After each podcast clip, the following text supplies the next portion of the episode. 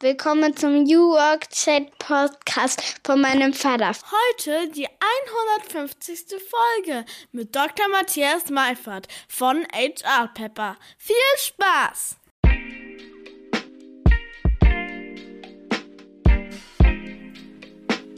Und damit moin und herzlich willkommen zum New Work Chat Podcast, Episode 150. Ich bin Max von der künstlichen Intelligenz Murph AI und darf heute für Gabriel das Intro dieser Jubiläumsfolge einsprechen. Gabriel ist ja bekanntlich Host dieses Formats und Vater von drei Kindern. Er interessiert sich sehr dafür, wie wir die Zukunft der Arbeit menschenfreundlicher gestalten können. Und genau darüber spricht er heute mit Dr. Matthias Meifert. Im Fokus steht dabei die Frage, wie Mitarbeiterbindung zukünftig gelingen kann. Matthias ist Managing Director der Beratung Itche Pepper, Autor und selbst Vater. Viel Spaß mit dieser Episode und auf die nächsten 150.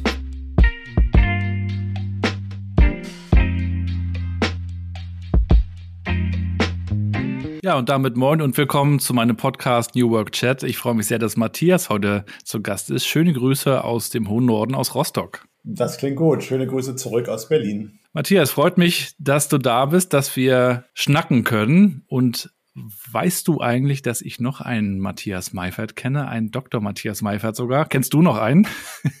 ja, selbstverständlich kennen wir uns. ähm, die Geschichte ist kurz erzählt. Als ich meine Promotionsschrift veröffentlichen musste, habe ich die bei Peter Langen verlegt. Das ist ein klassischer Wissenschaftsverlag. Und ich rief den Peter Langen an und sagte so, meine Dis wäre fertig, ob ich da meine Pflichtexemplare bei Ihnen mal drucken lassen könnte. Er sagte, jetzt nehmen Sie mich doch auf den Arm. Sie haben doch letztes Jahr schon veröffentlicht. Und da musste ich über meine eigene, meine eigene geistige Fähigkeiten zweifeln. Und da kam raus, dass es einen Dr. Matthias Seifert gab, der bei ihm veröffentlicht hat zum Vertrauensmanagement in Organisation, also sehr nahes Thema zu meinem. Ich habe ja über Mitarbeiterbindung veröffentlicht der dann aber geheiratet hat und seitdem auch als Dr. Matthias Meifert flackt, bei der Berliner Volksbank arbeitet und ja, ja, genau. auch auf äh, Projekten kennengelernt haben, was dann zur Erheiterung auf Betriebsversammlungen führte, weil selbst der Betriebsratsvorsitzende mal ein Bild auflegte. Zwei Kinder nach der Geburt getrennt, wir sehen zugegebenermaßen sehr unterschiedlich aus, aber zwei Kinder nach der Geburt getrennt, zweimal Dr. Matthias Meifert. Also ja, den kenne ich auch, aber es ist ein schöner Running Gag. Äh, äh, um die beiden eben immer auseinanderzuhalten oder zusammenzuhalten. Ich habe ihn nämlich den anderen äh, Doktor kennengelernt im Zuge von Working Out Loud. Du erinnerst dich, als das Thema so aufkam, ich bin ja ein bisschen in der Sparkassenwelt unterwegs und da schrieb er mich irgendwann an, wir kannten uns gar nicht und ja, die hatten dann in einem Circle und Ziel und äh, hat einfach mal Kontakt aufgenommen und seitdem habe ich den nämlich bei LinkedIn und äh, dich natürlich auch und da muss man immer genau gucken, wer kommentierte eigentlich was. Und über einen Kommentar sind wir beide jetzt kürzlich auch in Kontakt nochmal gekommen zum Thema Mitarbeiterbindung, Retention da hast du ja gerade gesagt, da beschäftigst du dich auch schon sehr, sehr lange mit. Und ich glaube, das ist auch gerade eine wichtige Frage, über die viele sprechen, sich Gedanken machen vor dem Hintergrund des Fachkräftemangels. Bevor wir da einsteigen, wollen wir dich aber auch ein bisschen besser kennenlernen. Ich habe zwei Einstiegsfragen und die stelle ich auch dir gerne. Ich bin ja Vater von drei Kindern, sagte ich vorhin schon, und meine mittlere Tochter spricht das Intro hier ein und ähm, der darfst du jetzt gerne mal am Anfang erklären, was du eigentlich so machst. Neun Jahre ist sie alt. Ja, das ist, glaube ich, relativ einfach, was, was ich oder was wir bei HR Pepper machen. Wir sind sowas wie Organisationsärzte. Also zu uns kommen Organisationen, die was zu besprechen haben, wo es mal zwickt, wo es mal wehtut, wo Dinge nicht so sind, wie man sich das vorstellen kann. Und wir versuchen dann erstmal eine gute Diagnose zu stellen und dann eine schöne Salbe zu verschreiben oder einfach ein paar gute Fragen. Pflaster. Pflaster manchmal auch. Gerne die Wärmepflaster, äh, die so eine über Nacht an der Schulter so eine schöne Wärme entwickeln. Ähm, und ähm, das ist sozusagen unsere Aufgabe. Wir sind Ärzte für Organisationen und hoffentlich geht es ihnen dann anschließend wieder besser. Das Kernthema ist natürlich das Thema Selbstheilungskräfte von Organisationen zu stärken. Deswegen mit dem Pflaster haben wir es eigentlich nicht so. Äh, manchmal ist ein Berater aber schon auch Pflaster verteilen oder wird als Pflaster benutzt. Das ist sicherlich so. Kommen die denn auch mal zur Vorsorge oder nur, wenn es zwickt? Das ist eine sehr berechtigte Frage. Ich glaube, es braucht irgendwelche Erweckungserlebnisse auch zur Vorsorge. Auch wir gehen ja auch nur zur Vorsorge, wenn wir irgendwie entweder was Einschneidendes gehört haben oder ein Prominenter uns aus der Zeitung anlächelt, dass gewisse Untersuchungen gar nicht so schlimm sind, wie sie mal klingen. Ähm, und das würde ich auf Organisationen auch übertragen. Es braucht irgendein Momentum. Sei es, dass eine Spitzenführungskraft einen anderen Menschen getroffen hat und sagt, da müssen wir mal auch drüber nachdenken, was bei uns ist oder jemand sich um die Zukunft sorgt oder ChatGPT gelesen hat und sagt, wow, das wird uns morgen eine ganz andere Welt bescheren, deswegen müssen wir was tun. Also irgendeinen Ausgangspunkt braucht's. Und dann geht es natürlich schon in die Frage einer vorsorgenden Zukunftssicherung. Und das würde ich dann schon mit einer gewissen Vorsorge übersetzen. Ähm, wir machen das zum Beispiel regelmäßig mit Great Place to Work. Das ist so ein bisschen unsere Vorsorge. Wir lassen uns immer wieder auch einmal im Jahr einen Spiegel vorhalten hat natürlich auch einen schönen Nebeneffekt, dass man publikumswirksam Preise entgegennehmen kann. Aber entscheidend ist eher, was kommt denn eigentlich raus und äh, was sind das für Bilder? Also deswegen, das ist für mich schon so ein gewisses Vorsorgemoment nach innen wie nach außen, dieses Befragen. Ja. Aber es braucht so einen Anstoß oder einen Anlass natürlich, um sich damit zu beschäftigen, mit der Zukunft. Ich habe gelesen, du bist ein unverbesserlicher Zukunftsoptimist. Das ist ja quasi schon ein, ein Hashtag, wenn man so will.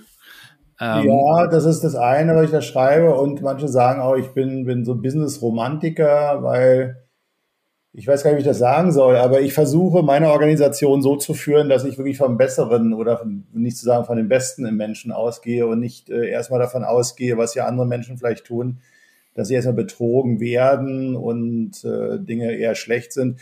Also ich habe dieses Buch wirklich verschlungen, am Ende gut, äh, äh den Namen gerade verdrängt, ein Holländer hat das, glaube ich, geschrieben, wo er die ganzen... Im Grunde gut, ne?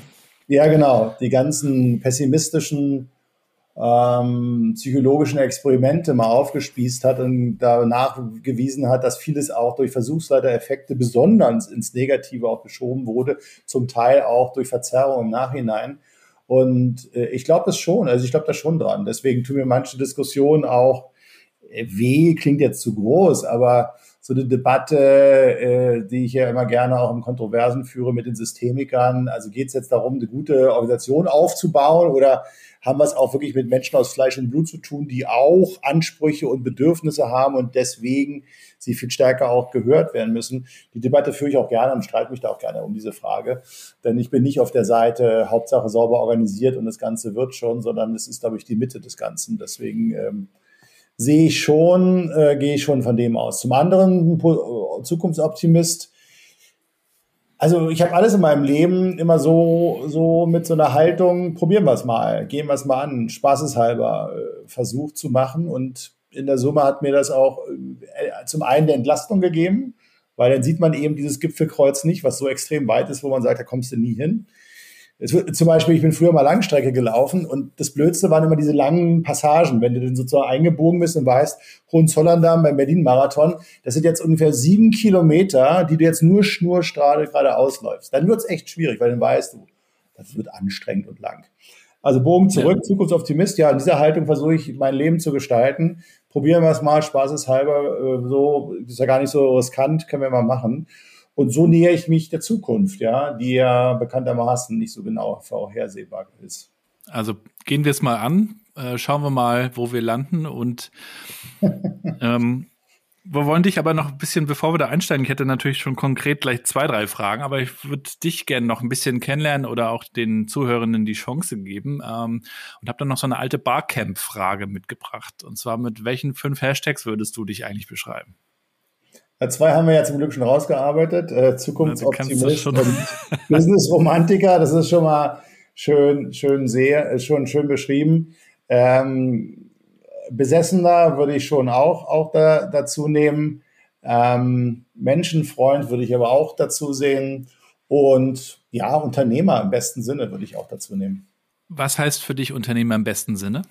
Das heißt für mich, dass ich die Verantwortung, die diese Rolle mit sich bringt, sehr stark zum einen spüre, zum anderen sie sehr ernst nehme. Also ich kann zum Beispiel mit der ganzen Startup-Welt auch nicht so viel anfangen, wenn eben die ganze Welt nur auf Exit gebaut wird. Also das ist so gegen meine Unternehmer-Ehre andersrum, weil ich denke, ich baue an einem Lebenswerk. Ich baue nicht an nach was ganz kurzfristigen, was möglichst dann von einem Großkonzern mit viel Geld gekauft wird, um dann nur noch die Idee rauszudestillieren und die ganze Firma aufzulösen. Äh, oder ähm, wenn es eng wird, ist es selbstverständlich, dass ich in Dinge hineingehe, finanziell, liquiditätsbezogen. Das haben wir zum Glück nicht, äh, aber das ist etwas, das für mich vollkommen klar ist, wenn es dazu kommen würde. Ich würde auch eher mir selber sparen, als dann an, an der Gehaltsausschüttung meiner Mitarbeitenden. Oder in den ersten Tagen der Gründung, das ist schon nur elf Jahre her, da haben wir uns kein Gehalt gezahlt als Gründer. Also das sind so Dinge, wo ich so denke, es gehört dazu, jetzt kann man das irgendwie sagen, juhu, das ist alles so heroisch und das ist alles so Heldentum. Auf der anderen Seite denke ich, das gehört zum Unternehmertum dazu. Deswegen finde ich manchmal dieses Bashing von Unternehmern, ja, er verdient ja so viel, alles so furchtbar, manchmal auch schwierig, weil ich habe schon das Gefühl, dass die diese Familienunternehmer, also die wirklich mit Fleisch und Blut sagen, das ist wirklich meins, dass die auch viel mehr auch im Risiko sind als jeder angestellte Manager, der maximal seine Saläre verlieren kann. Aber meistens sind die ja sowieso so gut noch mit Verträgen abgesichert, dass sie auch lange noch nachlaufende Bezahlungen haben an der Stelle. Das meine ich mit Unternehmer. Mhm. Und natürlich Risiken nehmen und Chancen sehen und auch, deswegen sage ich auch besessen äh, als Hashtag, wirklich auch besessen davon zu sein, sich damit Tag und Nacht zu beschäftigen. Das ist halt nicht so eine Sache, wo man dann im New Work-Diskurs sagt, in der Vier-Tage-Woche von äh, 10.30 Uhr bis 16.30 Uhr kümmere ich mich ums Unternehmertum oder Unternehmer sein. Unternehmer bist du halt äh, 24 hours 7. Das ist mhm. nicht mal einfach abzugeben. Kann man natürlich sagen, musst du an das andere auch denken. Ja, ich denke auch und spiele auch mit Kindern, aber in dem Moment gehen auch Gedanken noch durch den Kopf, die auch zum Unternehmertum nach wie vor gehören für mich. Wie bist du eigentlich dazu gekommen, Ija Pepper äh, mit? Kannst du uns da noch mal ein bisschen mit in, in die Story nehmen? Wie kam es eigentlich zu Ija Pepper? Also die spannende Frage ist ja, jetzt werde ich manchmal gefragt, war das irgendwie so, so lange Hand geplant? Also man arbeitet dahin, so wie die Erfolgscoaches einem ja mal vermitteln, da musst du einen großen Zettel dir nehmen und übers Bett hängen und sagen, ab morgen und so weiter. Ich glaube, das war nicht der Fall. Für mich war ganz prägend immer, deswegen habe ich auch ganz viel ausprobiert, Freiheit und gestalten können. Das habe ich lange bei meinem, bei der Beratung, wo ich lange gearbeitet habe, auch erlebt. Ähm, das konnte ich ganz gut da einlösen. Da war ich zwischendurch, war in Hamburg Professor für eine kurze Zeit, habe da mal das ausprobiert, fand ich irgendwie langweilig, in einer privaten Fachhochschule zu sein und bin dann wieder auch zurück in die Beratung Vollzeit. Und aus dem bin ich sozusagen gestartet. Aber während dieser ganzen Zeit habe ich viele Bücher herausgegeben, viel geschrieben, viel Studien gemacht und so weiter. Und jetzt in der Retroperspektive war es natürlich alles äh, sehr hilfreich für eine eigene Gründung. Es war aber in der Zeit auch gar nicht so auf dem Zettel, dass ich je gesagt hätte, äh, das muss jetzt morgen sein, sondern das hat sich so irgendwie ergeben. Dann kam Strategiewechsel beim letzten Arbeitgeber und äh, sowieso schon die Absicht, naja, man könnte ja auch mal selber das Ganze machen, könnte ja auch mal selber ausprobieren. Und dann habe ich das äh, äh gemacht damals mit einem Mitgründer, der dann äh, aber nach relativ kurzer Zeit, nach dreieinhalb Jahren, die Firma wieder verlassen hat und ihn ausbezahlt habe. Und äh, in der Summe war das natürlich auch ein Risikounterfangen, weil du weißt halt nicht, wie, wie, wie taugst du ohne große, ohne eine große Marke? Wie, wie ist ein Marktzugang? Es wurde auch mein zweiter Sohn in dem Jahr 2012 geboren, wo AJ Pepper gegründet wurde. Das heißt, es war jetzt auch nicht so, wie man das immer in den Startup-Magazinen liest. Ja, dann, dann gründest du, dann failst du halt, dann gründest du neu, dann failst du wieder. Das ist ja gut, wenn man sich diese Leichtigkeit gönnen kann.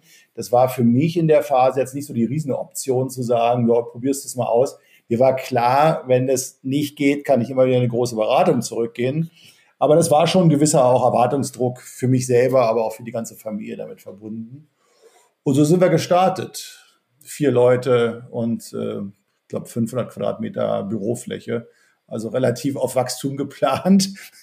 Manche haben auch gesagt, wie größenwahnsinnig so zu starten. Aber das hat sich gut angelassen. Und äh, vielleicht kennst du diese Remise, die hier auf der Homepage zu sehen ist. Das ist auch stark identitätsstiftend, dieses Objekt. Ja, im Hinterhof Kreuzberg, ja. schönes kleines Schlösschen dort. Und das hat uns sehr geholfen, auch in der, in der Marken- und Kulturprägung auch dieses Haus. Ja mit eurem Hoffest, was dann auch dazu gehört und im Sommer wieder ansteht. Wie ja. kam es zum Namen HR Pepper? das ist ja sicherlich auch ein bewusst gewählter Name, um sich da auch zu unterscheiden.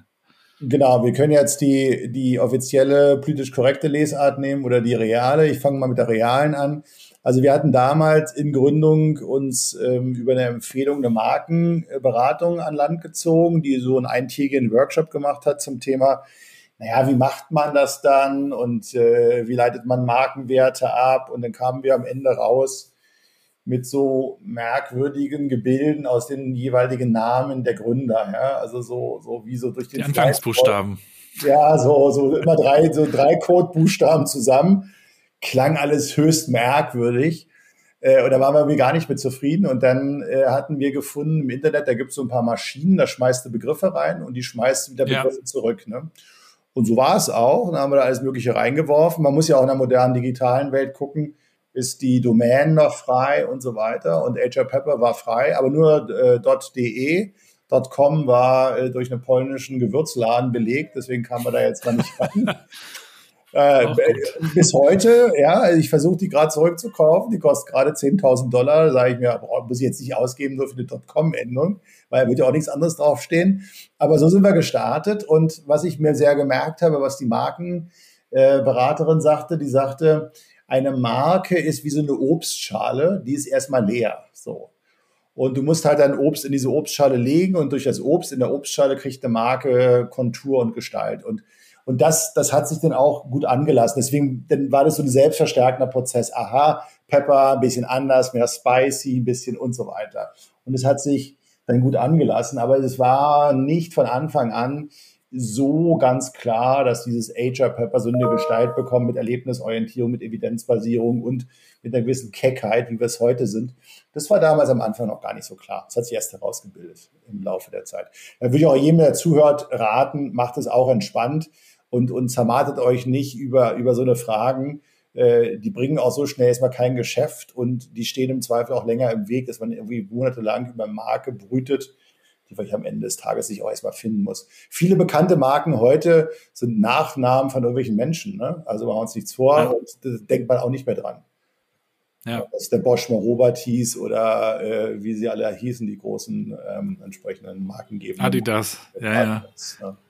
Was habt ihr euch denn vorgenommen? Wäre nochmal interessant. Äh, wie wolltet ihr Beratung interpretieren? Äh, vielleicht ja auch ein Stück weit anders als andere. Also man kann ja auch darüber viel diskutieren. Wir müssen jetzt gar nicht so äh, in die Tiefe gehen, ähm, die Beratung der Zukunft. Aber wie ist so, so euer Ansatz gewesen, euer Approach? Na, erstmal, wie du sagst, im, im, im Negativen, wir wollten halt die klassischen Attitüden, dicke Dienstwagen, ähm, ähm, sehr maskuline Kultur, maximaler interner Wettbewerb, Rainmaker-Tum, das wollten wir eigentlich eher hinter uns lassen, weil das ist so eine Prägung, die, die glaube ich, alle, die in Beratung schon länger gearbeitet haben, stark erlebt haben, zumindest in der Vergangenheit. Auch große Beratungen sind gerade eher in der Transformation. Das aber wegzulernen, zu verlernen, ist, glaube ich, gar nicht so einfach. Das war erstmal eins. Das andere war, wir, wir, wir wollten mit einer starken Erlebnisorientierung arbeiten, das heißt auch Dinge tun, die im Zweifel der klassische Berater nicht als erstes macht. Also Stichwort Irritation von Organisationen, ähm, mit Liebe aufgeladene Interventionen, bisschen auch so Liebe zum Detail in Richtung von Werbeagenturen, ne, wie die denn große Führungskräfteformate gestalten beispielsweise. Da haben wir uns so, so gesehen so als Grenzgänger zwischen diesen Welten, zwischen Werbeagentur, Unternehmensberatung, äh, gleichzeitig, und das kam stark auch durch unseren Aufsichtsratsvorsitzenden, durch den Rüdiger Karps, der Professor in Paderborn ist, eine hohe Evidenzbasierung. Das heißt, immer schon hinzugucken, ist das, was wir da vorschlagen, das, was wir machen wollen, auch mit der guten Evidenz belegbar. Denn ich glaube, in unserer gerade People- und HR-orientierten Welt, da gibt es auch genug Quacksalber, die äh, die ja irgendwas erklären, herleiten, wie auch in der Ernährungsberatung ist, glaube ich, so ähnlich. Da gibt es ja auch jeden Tag irgendeinen Post für irgendwelche Wunderpillen. Äh, das ist, glaube ich, in unserer Welt genauso. Und es, also es schützt ja nicht uns davor, dass die Intervention nicht erfolgreich ist. Aber wenn sie schon nicht evidenzbasiert hergeleitet ist, dann ist es halt doppelt schwierig, dass sie erfolgreich ist. Das wäre beim Arzt, wenn du eben hingehst und sagst, ja, die, die Pille hier ist noch nie erprobt worden aber ich glaube da fest dran, haben ein gutes Bauchgefühl, wenn sie die nehmen, dann nehmen sie die mal. Und das ist für uns auch Ansporn. Das klappt nicht immer, ja. Nicht jede Intervention ist sofort überprüfbar oder jedes Projekt, was wir machen, wird durch eine maximale Begleitforschung äh, belegt. Aber wir, wir, wir, wir wenden uns dahin und wir versuchen so zu argumentieren und so publizieren wir ja auch seit Gründung einmal im Monat die Believe it or not. Das sind eben so Zuspitzungen auf Fragen des Managements oder des People Managements und das eben mit Meta-Analysen versuchen zu belegen, sind die typischen Annahmen, die wir so im Kopf haben, überhaupt so, so richtig? Und das, das hilft so. Also Frage zurück, wie wollen wir beraten? Anders als andere mit einem starken Fokus auf die genannten Dinge. Evidenz, Erlebnisorientierung und eben Spiciness, Keckheit. Das war unser Anspruch. Und der hat sich verfangen, aber Kunden sagen heute auch, ja, ist gut, dass ihr jetzt ein bisschen braver geworden seid, weil die, die jungen Agile Pepper hätten wir nicht beschäftigen oder nicht beauftragen können. Ihr, so, ihr müsst halt hier bei uns ein bisschen braver rüberkommen. Und ich glaube, mittlerweile sind wir die Grenzgänge über die gesamte Brücke, ja, zwischen ganz Neuem, New Work und Radikalem, aber auch Verstehen um die Sachzwänge der Großorganisation, die im Zweifel vieles noch gar nicht umsetzen kann, weil tausend Argumente dagegen stehen oder der Mut im Zweifel fehlt. Ja, du hast gerade schon Agenturen, Werbeagenturen angesprochen. Ich habe ja schon bei ein, zwei Agenturen gearbeitet. Und da ist es ja dann oft so, dass man sehr kreativ ist für viele, viele Kunden und dann irgendwann feststellt, Mensch, wir müssen eigentlich selber auch für uns mehr machen. Unsere Webseite braucht mal wieder einen neuen Anstrich. Wir brauchen mal eine Kampagne. Wie ist das mit euch, mit euch als Beratung, mit eurer Organisation? Ihr seid äh, unterwegs für viele, viele Unternehmen und berat, beratet sie, ähm, wie sie sich entwickeln können. Ähm, wie sehr achtet ihr auf eure eigene Organisationsentwicklung?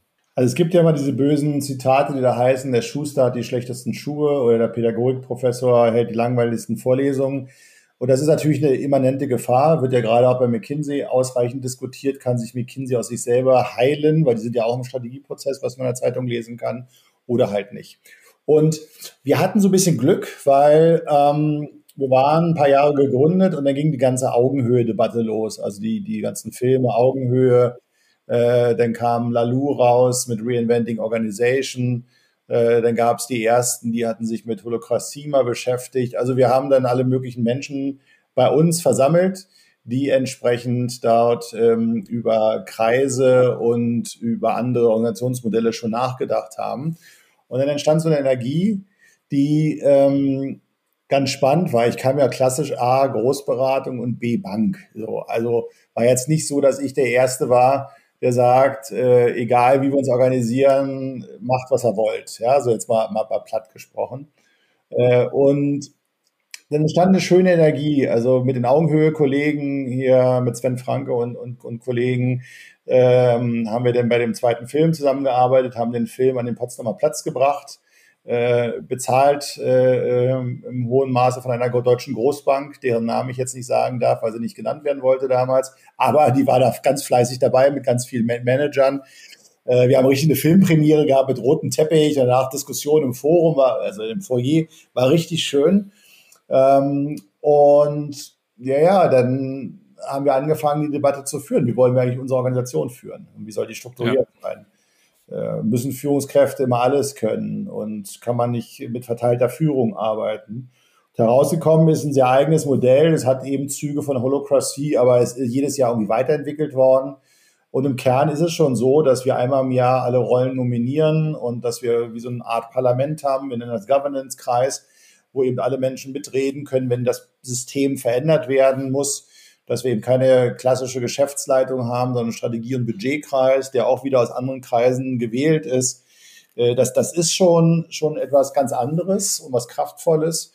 Deswegen sagen wir mit Recht, glaube ich, wir sind da authentisch, was die Work angeht, weil wir haben das alles an uns selber mal ausprobiert und ich kann mit jedem Geschäftsführer wunderbar darüber reden, wie sich anfühlt, wenn Dinge äh, laufen, gut laufen. Man sagt, jetzt hat sich gelohnt, loszulassen, weil es läuft da.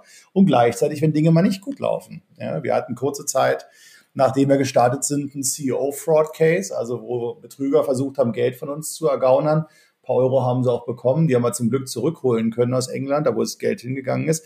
Aber das ist natürlich schon in dem Moment, wo du denkst, jetzt vertraue ich mal so maximal auf die eigene Organisation, erstmal schwierig. Gleichzeitig, das kann überall passieren, egal wie hierarchisch oder nicht hierarchisch ein System ist. Fehler oder Betrüger finden auch woanders ihre Wege. Aber es war trotzdem menschlich für mich eine, eine herausfordernde Lernerfahrung zu sagen, jetzt hast du vertraut, wie ist das eigentlich, hättest du da mehr kontrollieren müssen und so weiter.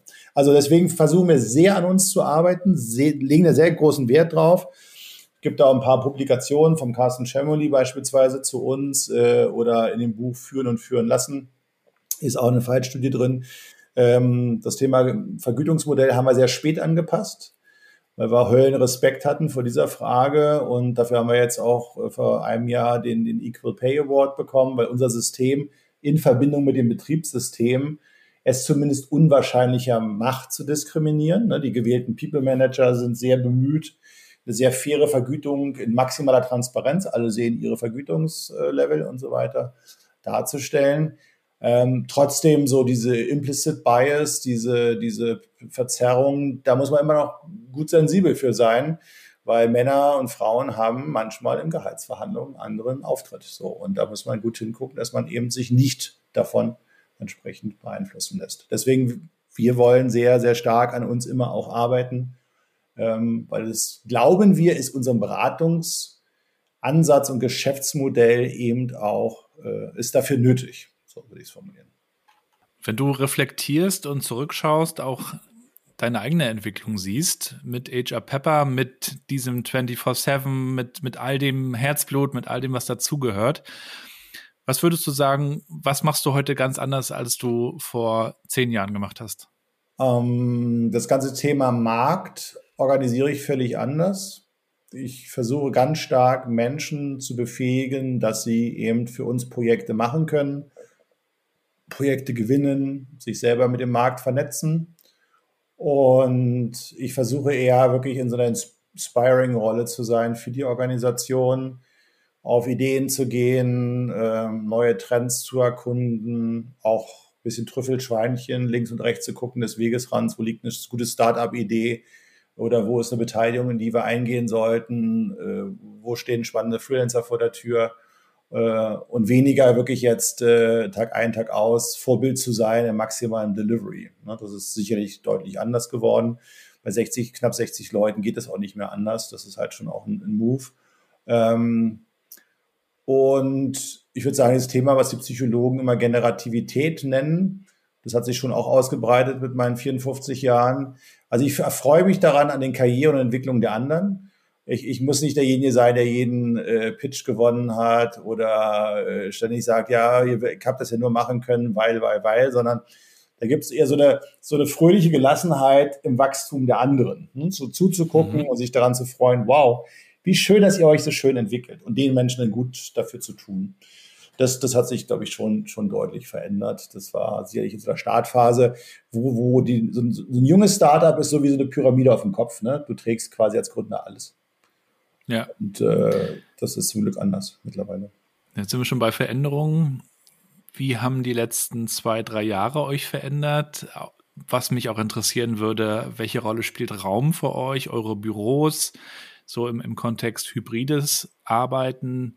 Wann und wofür trefft ihr euch? Wie organisiert ihr euch in, in dieser ja. Hinsicht? Also ich weiß noch genau, 13. März 2020 sind wir, haben wir gemeinsam den Homeoffice angeordnet, so nach dem Motto, jetzt geht nichts mehr, jetzt müssen wir alle zu Hause bleiben.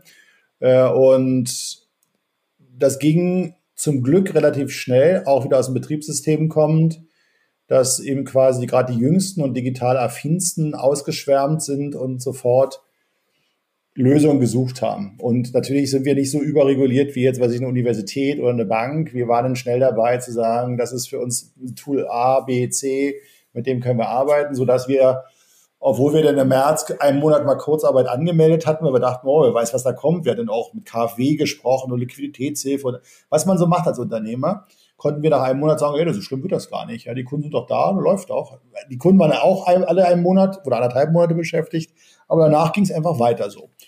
Und das haben wir gut stabilisieren können, sodass wir 2020 auf gleichem Niveau wie 2019 abgeschlossen haben, was für viele in unserer Branche total toll ist, weil viele sind wirklich eingebrochen. Gerade die klassischen New Work-Berater sind maximal eingebrochen, weil ja schnell die Übersetzung war, New Work ist doch jetzt da, alle machen eine Homeoffice, Punkt. Also wir brauchen ja nichts mehr an der Stelle. Haken hinter. Haken hinter, ne? So. Ist ja auch identisch. New Work is Homeoffice, Punkt, Ausrufezeichen. Ähm, und das war jetzt nicht geplant. Wir wollten ein bisschen wachsen. Wir wachsen so jedem Jahr so um 20 bis 25 Prozent. Da war jetzt eher die Flatlinie. Aber hey, das ist blaues Auge. Da waren wir extrem mit zufrieden. Aber es ist natürlich so, wir sind halt eine Organisation, die aus sehr viel Nähe, aus sehr viel Erleben, auch ihre Kraft zieht. Wir haben wirklich immer inszeniert, einmal im Quartal eine Gesamtversammlung, Pepper Day nennen wir das. Das war jetzt alles nicht mehr möglich und du kennst das ja alles selber, diese Konzepte, dann machst du eine Weihnachtsfeier remote, dann machst du das remote, dann schickst du ein Paket nach Hause. Also ich glaube, wir haben alles gemacht, was man tun kann, Coaching für Leute, die besonders betroffen waren. Denn man, wir haben auch einige, die, die haben eben äh, gemischte Herkünften. Dann haben die Sorgen um ihre Angehörigen in den Herkunftsländern gehabt und dann haben wir Einzelcoaching und so weiter. Aber das ist eine andere Erlebnisqualität. Und äh, ich würde schon sagen, dass die Zeit an Identität und an Nähe schon sehr viel gekostet hat. Und wir sind jetzt sehr dabei, äh, das wieder auch deutlich hochzufahren, auch zu feiern, dass wir das miteinander haben. Aber es hat auch Fluktuationen gegeben, also will ich nicht verhehlen. Also das ist, glaube ich, äh, was natürlich ist in irgendeiner Form, aber ähm, mehr als gewollt, meinst du? Fluktuation? Ja, absolut. mehr, mehr als gewollt. Also gewollt, was ist gewollt? Gewollt ist ja nur dann, entweder brauchst du wirklich maximale Veränderungen im Mindset oder in Kompetenzen, oder aber du hast Leute, mit denen du gar nicht arbeiten magst. So, ne? Äh, aber wir haben einen sehr intensiven Auswahlprozess. Das kommt auch mal wenig vor, dass man irgendwie mal sich vergreift, aber eigentlich klappt das immer gut. Deswegen hat man, klar, mehr als gewollt Fluktuation. Ich meine das nur, Matthias, da muss ich kurz äh, vielleicht anmerken, warum ich das gesagt habe. Ich erlebe halt auch Unternehmen, die trauern, wenn wenn einer geht, wo ich immer sage, also so ein bisschen Grundrauschen äh, und neue Impulse von außen sind ja manchmal gar nicht so schlecht. Äh, dass man im Recruiting genau hinschaut, ist natürlich auch klar, aber es bringt ja zumindest immer neue Impulse rein dann. Ah, total. Und, und ich glaube, das ist ein ganz wichtiger Punkt, den du machst. Ähm, wir kommen aus der Haltung, jeder, der geht, ist furchtbar. Wie du es gerade beschreibst, mit dieser maximalen Trauer und lieb geworden, gerade aufeinander viel gesessen früher im, im Büro, für die gerade die Menschen, die auch im Büro waren. Und wir kommen jetzt eher auch in so eine gesunde Haltung, wo wir sagen, mit, mit jeder Veränderung ist eben auch eine große Chance dabei, natürlich auch ein Aufwand, Einarbeitung und äh, Verlust von Produktivität beim Gehen, alles klar. Aber das ist, das ist halt auch was ganz Natürliches. Und gerade in einer hochdrehenden Wissensorganisation ist es noch wahrscheinlicher, und wahrscheinlich ist es jetzt auch durch neue Generationen, die irgendwo durch eine Möglichkeit der Arbeitsmarktmobilität auch gar nicht mehr dieses Paradigma im Kopf haben. Also drei Jahre musste schon mindestens gemacht haben, also dieses schlechte Lebenslauf aus. Ich glaube, das gibt's halt gar nicht mehr so, dieses Normative. Ja? Also ich bin damit groß geworden, also mindestens drei Jahre Stehzeit.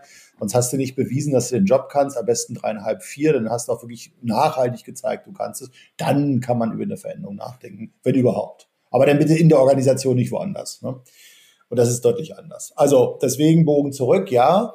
Und wir versuchen schon real viel zu machen. Und dieses Hybrid ist auch anstrengend, weil wir immer gucken müssen, wo sind denn die Menschen jetzt gerade? Und es äh, ist auch so, dass wir unsere Büros jetzt umgestalten, weil wir natürlich diese Erlebnisflächen, die wir sehr viele haben, zum Teil lassen, zum Teil auch eher Legebatterien einbauen müssen, damit die Menschen ihre Calls machen können. Also das ist halt auch eine Wahrheit, die da drin steckt. Deswegen ist natürlich das Telefonieren von zu Hause auch häufig einfacher und besser. Wir sind da auch noch nicht festgelegt, wie das aussieht. Also wir haben kein, kein festes Konzept, was heißt, du musst x Stunden da oder da sein. Es gibt immer Menschen, die haben eine höhere Präferenz für die Anwesenheit als andere. Aber wir sind da sehr, sehr liberal im Moment. So. Beobachten es aber, ne? ob wie sich das entwickelt gerade und ob sich es gesund entwickelt, weil wir haben irgendwie 800 Quadratmeter Fläche man muss natürlich überlegen, ob sich das immer lohnt, so viel Fläche zu haben. Naja, oder wo hast du so ein Flex-Desk-System oder wie, wie macht man's?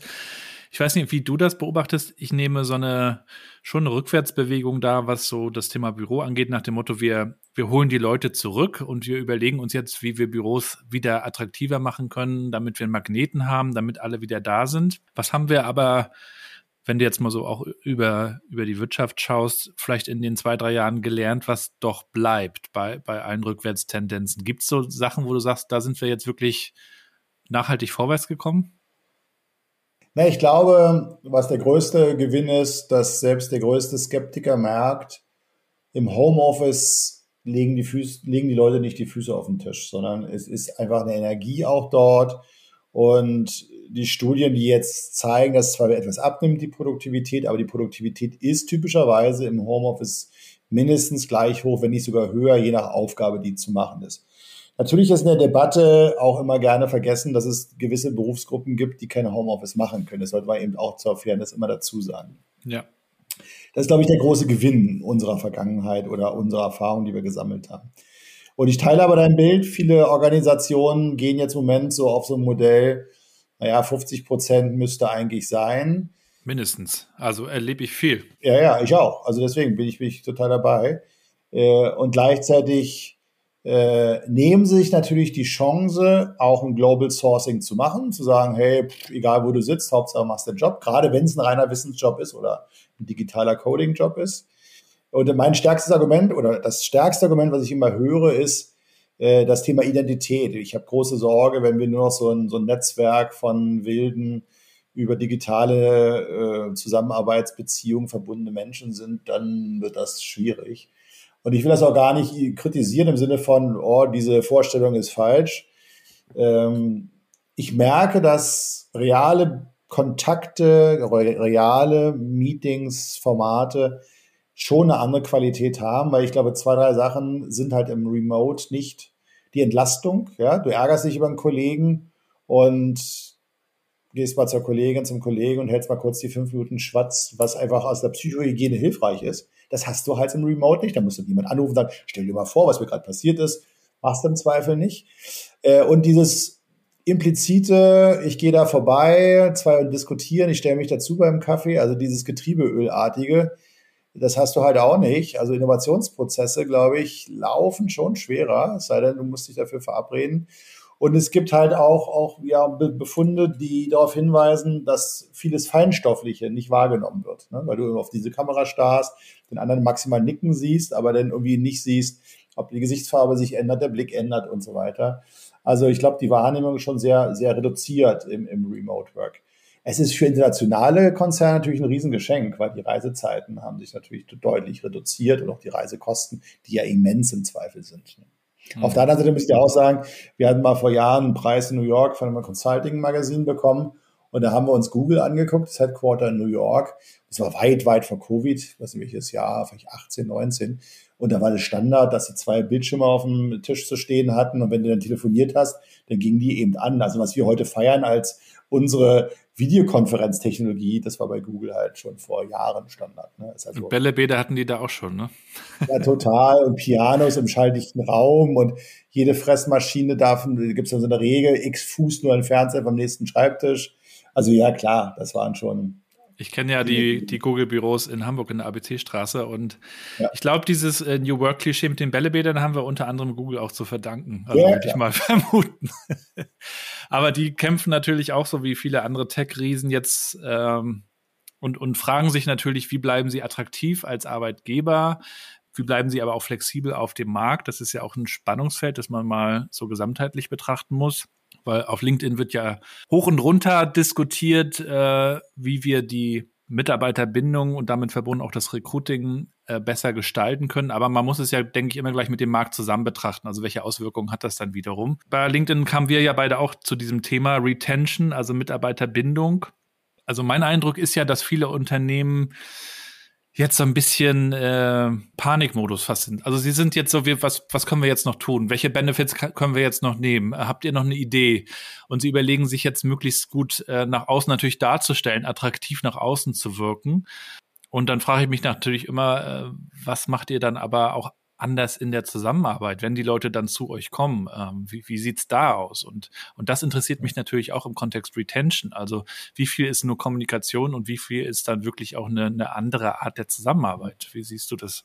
Naja, wir sagen schon seit Jahren auch bei Employer Branding Projekten vor dieser Retention-Problematik, die wir aktuell haben, wahre Schönheit kommt von innen. Ne? Altes März-Spezialdragé-Motto. Ähm, und ich glaube, da ist ganz viel dran. Also du kannst halt dich noch so fröhlich anpinseln, du merkst relativ schnell, sei es im Onboarding oder in den ersten Tagen, wenn dieses Markenversprechen halt nicht stimmig ist. Also deswegen sehen wir auch sehr kritisch viele Stellenanzeigen unserer Mitbewerber, die dann natürlich Frauen nach vorne stellen, weil sie sagen, guck mal hier, hier gibt auch ganz viele Frauen bei uns. Die mag es ja auch geben, will es gar nicht jetzt irgendwie kritisieren, aber da ist schnell der Verdacht da, ah, guck mal, jetzt wird das gerade passend ins Fenster gehängt oder eine große Strategieberatung, gerade jetzt ganz grün, da wächst dann auf einmal das kleine Pflänzchen aus der Roboterhand, da denkst du so, okay, ja, ja. da hatte ich halt ja, muss man gerade flaggen. Ja, Panikmodus ist ein gutes, gutes Bild. Ich habe ja vor, vor, ich weiß gar nicht, wie viele Jahren, 17, nee, 18 Jahren über, über Mitarbeiterbindung mal, mal promoviert und da war gerade damals ganz en vogue das organisationale Commitment Also die, die, die emotionale Verbindung mit, mit Arbeitgebern. Und wenn das stark ist, ist die Fluktuationsneigung halt gering. Und alle, da gibt es ein paar andere schöne Nebeneffekte. Man denkt mehr mit, mehr will mehr leisten. Alles, was wir uns so als Organisationspsychologen halt wünschen. Das Ding ist halt, äh, das war damals schon so, heute sind vielleicht noch mehr Einflussgrößen. Man wusste damals, es sind 56 Einflussgrößen, die irgendwie einwirken können auf dieses soziale Commitment. Und das Drama ist, dass das natürlich höchst subjektive Wahrnehmungen dessen sind. Also die objektiv angebotenen Rahmenbedingungen sind für den einen ein großes Fest und die feiern das und für den anderen ist es ganz furchtbar. Kann ich an unserer Organisation festmachen. Für die einen ist unser Betriebssystem mit all diesen wunderbaren Gremien und so weiter Ausdruck höchster Selbstverantwortung und äh, Selbstentfaltung. Und für andere ist einfach die Aussage da, ja, es wäre mal schön, wenn hier jemand mal einfach Klartext reden würde. Das ist in der gleichen Organisation. Und das können wir jetzt durch alle, alle Dinge durchdeklinieren, die da für Bindung relevant sind. Du wirst immer die Ambivalenz da drin haben. Ich habe die größte Sorge, dass diese Panik, von der du gerade sprichst, dazu führt, dass transaktionelle Bindungsmomente wieder en vogue werden. Da kriegst du mal eine Bindungsprämie oder dann gibt's, wenn Menschen an Bord geholt werden, mal ein bisschen Geld, ja, so, so, so eine Hire-Prämie oder ähm, man fährt hoch die Sozialleistung bis, bis zum geht nicht mehr, ähm, äh, um zu versuchen, das ist besonders attraktiv und bindet. Ähm, und also ich komme eben, weil ich Kind dieser Commitment-Forschung bin, eher von dem, schafft Rahmenbedingungen, dass Menschen wirklich äh, so eine Bindung eingehen mit ihrer Organisation. Bin ich auch wieder bei meinen soziologischen Kollegen, die dann sagen, na, das ist übergriffig, das ist eine übergriffige Organisation. Und ich sagen, ja, ich möchte nicht in einer Organisation arbeiten, wo die Leute einfach nur sagen, ich bin stolz darauf, mein Käsekästchen auszumalen, sondern ich möchte in einer Organisation arbeiten, wo Menschen stolz darauf sind, dass sie da sind schon so tolle Erlebnisse gehabt, wo im Zweifel Reinigungspersonal einer Inbrunst die Firma vorgestellt haben. Ich gesagt habe, hey, da, da, da ist irgendwie was entstanden, da haben die was richtig gemacht. Äh, und es gibt genau die Reinigungskräfte, die so behandelt werden wie Reinigungskräfte in Anführungszeichen, die natürlich sagen, völlig egal, was ich da putze, Hauptsache ich bin wieder früh zu Hause. Deswegen, das ist meine Sorge, dass das Transaktionale gerade wieder Raum greift. Also da gibt es schon viele Debattenbeiträge, die auch in die Richtung gehen. Ihr heilt das äh, Retention-Thema über Transaktionen, Bindungsprämien. Das Problem ist halt, die Sachen, die du ansprichst, die dauern halt lange. Ne? Also wenn du wirklich in die Kollaboration gehen willst, in die Kultur gehen willst, in die Art der Führung gehen willst, dann ist das nicht mit dem Fingerschnipp zu machen. Denn eine Kultur ist eine Konstante von lang, lang, langjährigen Prozessen. Und die endest du nicht über Nacht, nur weil wir gerade mal ein Bindungsproblem haben. Aber ich bin auch dabei, wir müssen vielleicht auch das etwas ins rechte Licht rücken wir kommen in eine Zeit von höherer, höherer Arbeitsmarktmobilität. Und vielleicht ist es aber auch ein Stück gesund angesichts der großen Entwicklungen, die da draußen entstehen, dass wenn diese ganzen KIs dieser Welt mal zu maximalen, wirklich Arbeitsplatzreduktionsprogrammen führen, dass Menschen eben auch eine hohe Arbeitsmarktmobilität perspektivisch haben. Das hat ja auch was Gutes da drin. Aber es ist für den Unternehmer nicht nur schön, ne? muss ich auch sagen. Das ist nicht nur schön, Fluktuation, ganz klar.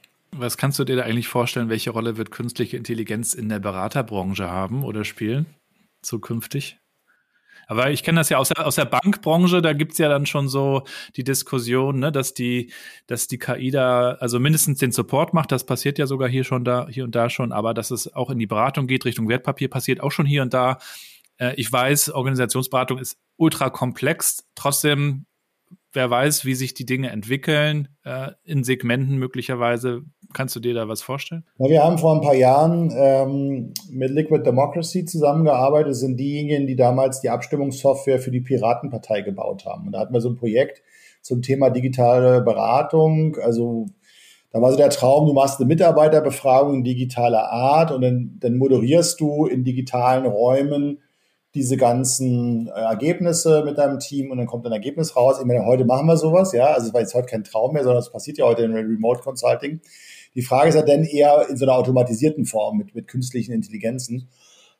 Und ich glaube schon, dass wir jetzt an der Schwelle stehen, zumindest vor der deutlichen Unterstützung von Beratungsprozessen, also diese Co-Pilot-Funktion, die jetzt Microsoft announced hat, äh, basierend auf der OpenAI-Technologie, wird ja dazu führen, dass du eben aus unserem Gespräch sofort ein, Minute bekommst, über ChatGPT geschrieben, dass wenn ich jetzt noch eine Excel auflegen würde, die das kurz zusammenfassen als Text und dahin schreiben, dass wenn ich eine PowerPoint dazu brauche, entsprechende PowerPoint erstellt wird.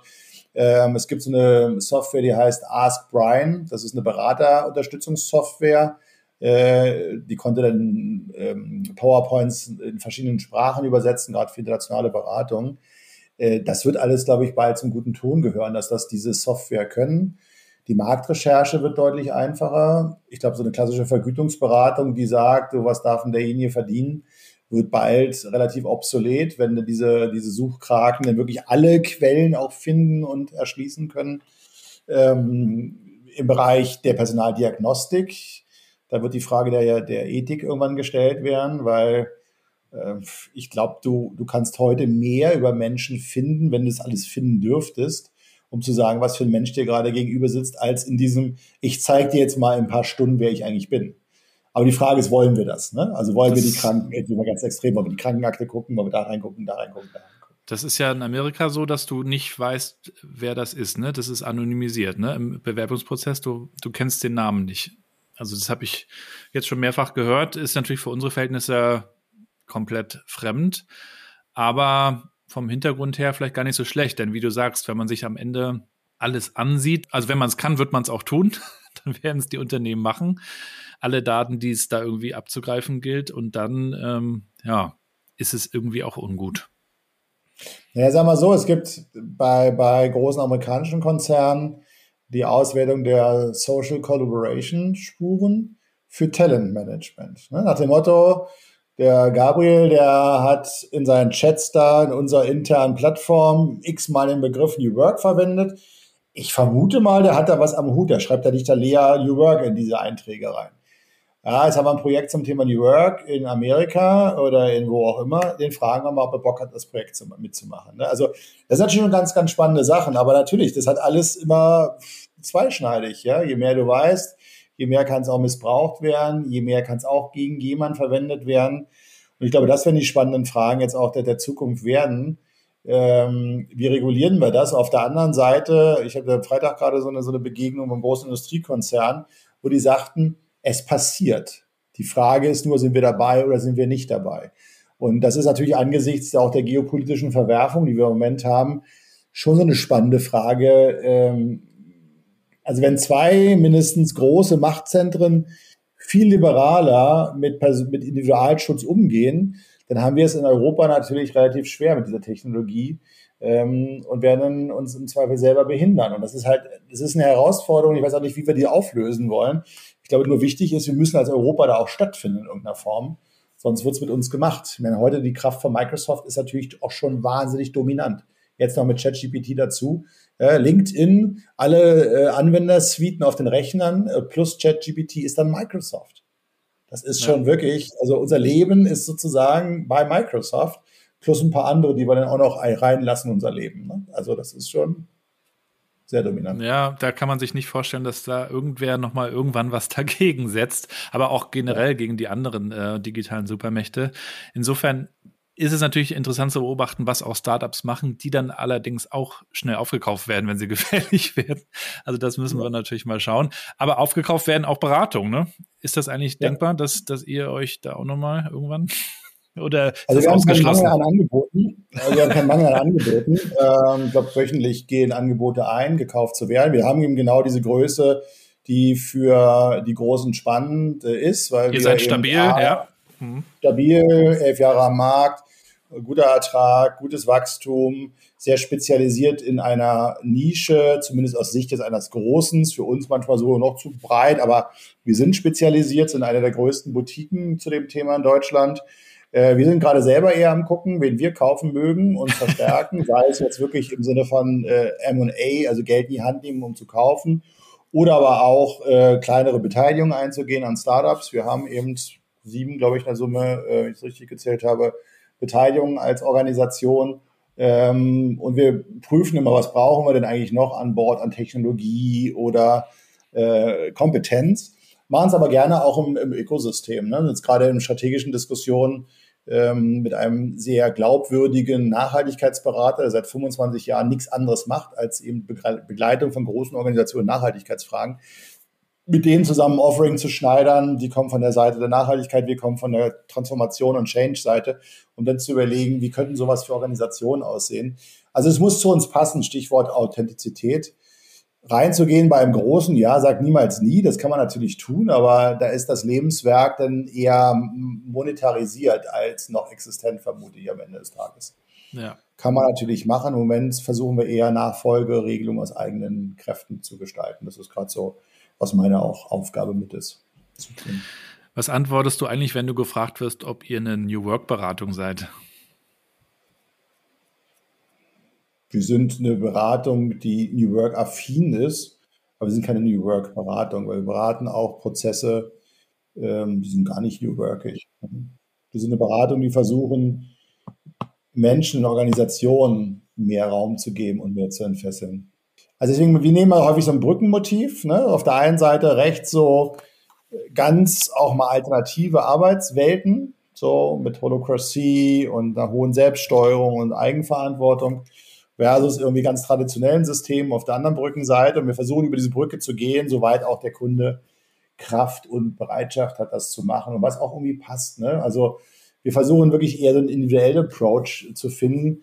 Deswegen haben wir auch so Schwierigkeiten so mit, mit so sendungsbewussten Sektierern. Ja? Also es gibt nur den einen Weg und wenn du da einen Millimeter abweichst von der reinen Lehre, dann ist das schon nicht mehr das.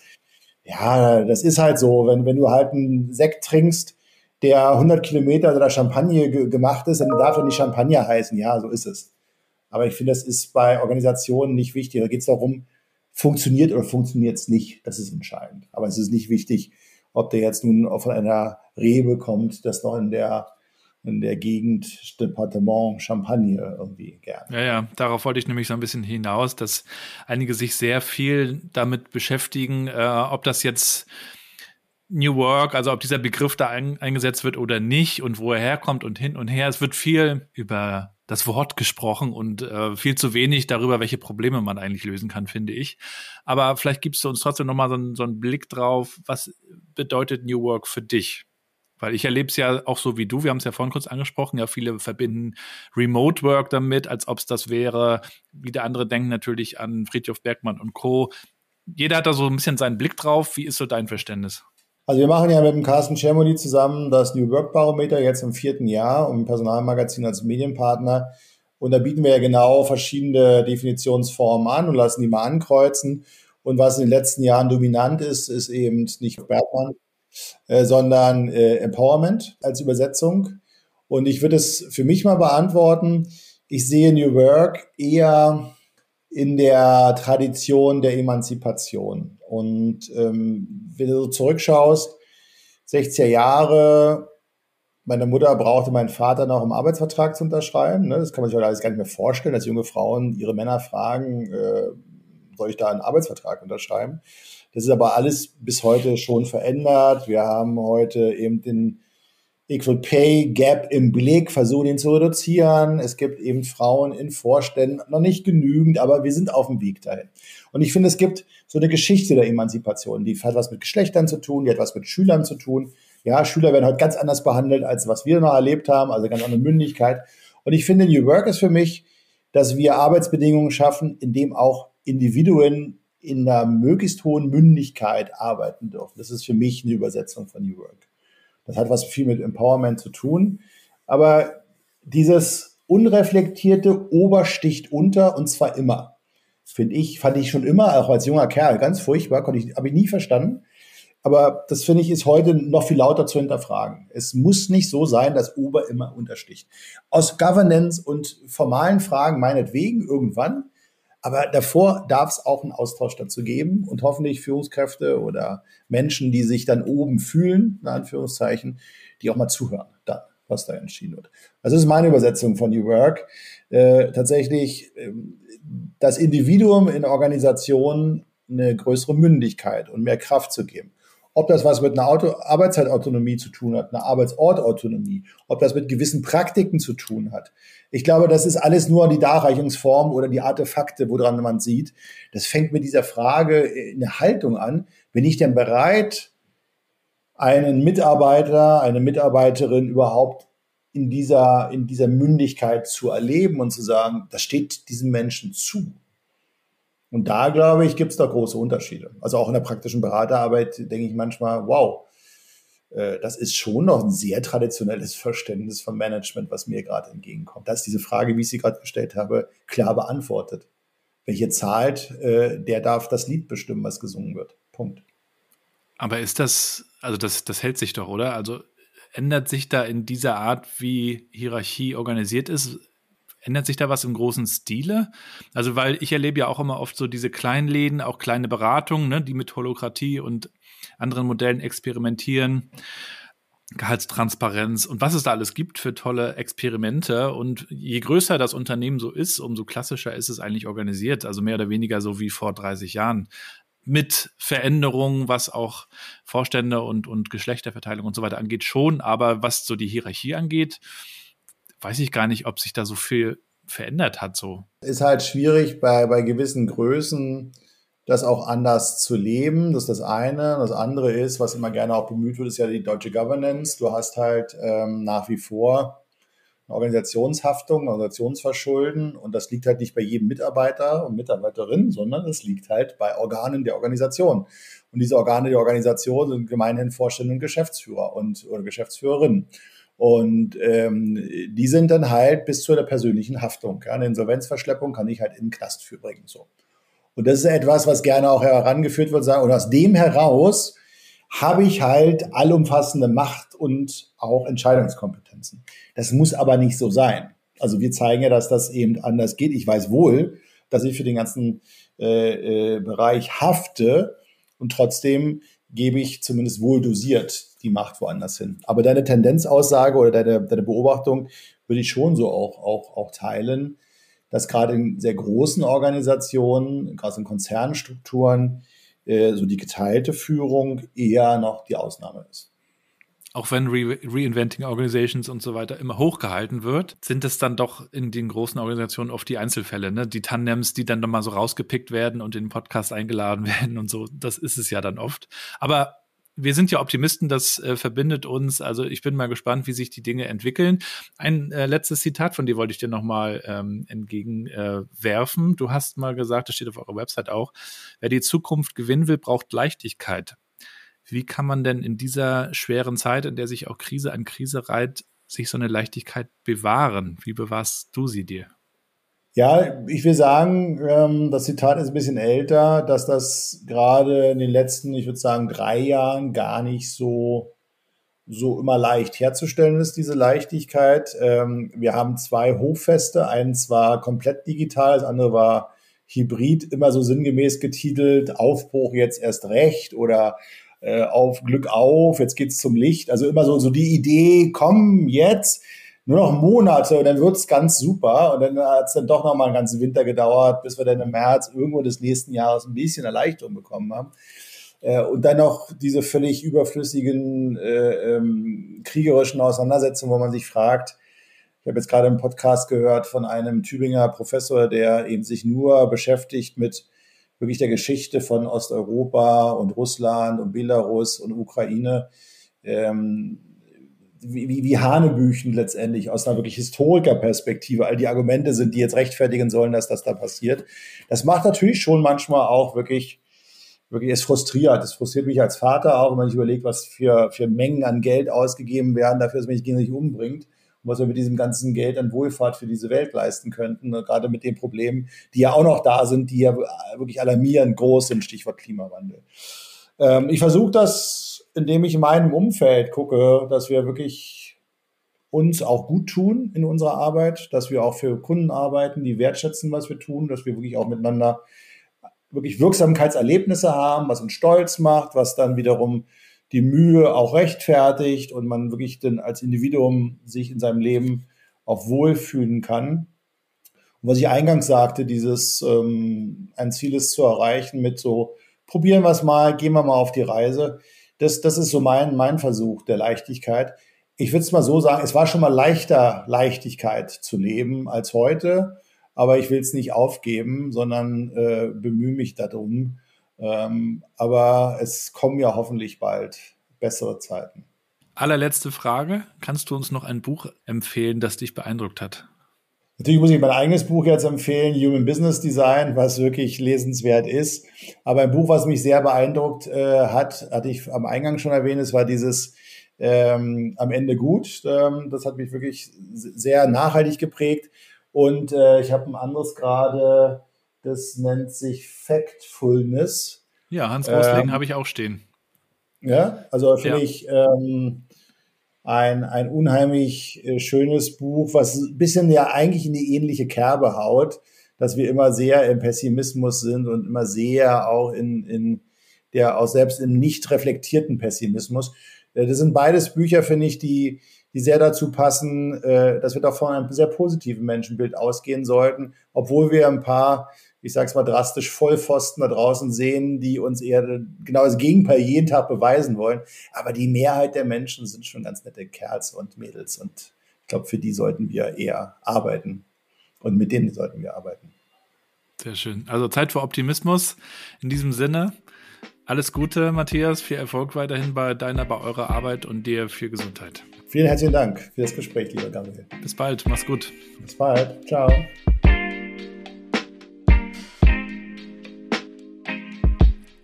Und damit sind wir auch schon am Ende der heutigen Episode 150 mit Matthias aus Berlin. Ich hoffe, ihr hattet Spaß, genauso wie ich beim Gespräch und möchte mich nochmal bedanken für alle, die zuhören, für alle, die mir schreiben, für alles Feedback, für jeden Support. Danke, wenn ihr Folgen teilt, wenn ihr das bewertet mit ein paar Sternen.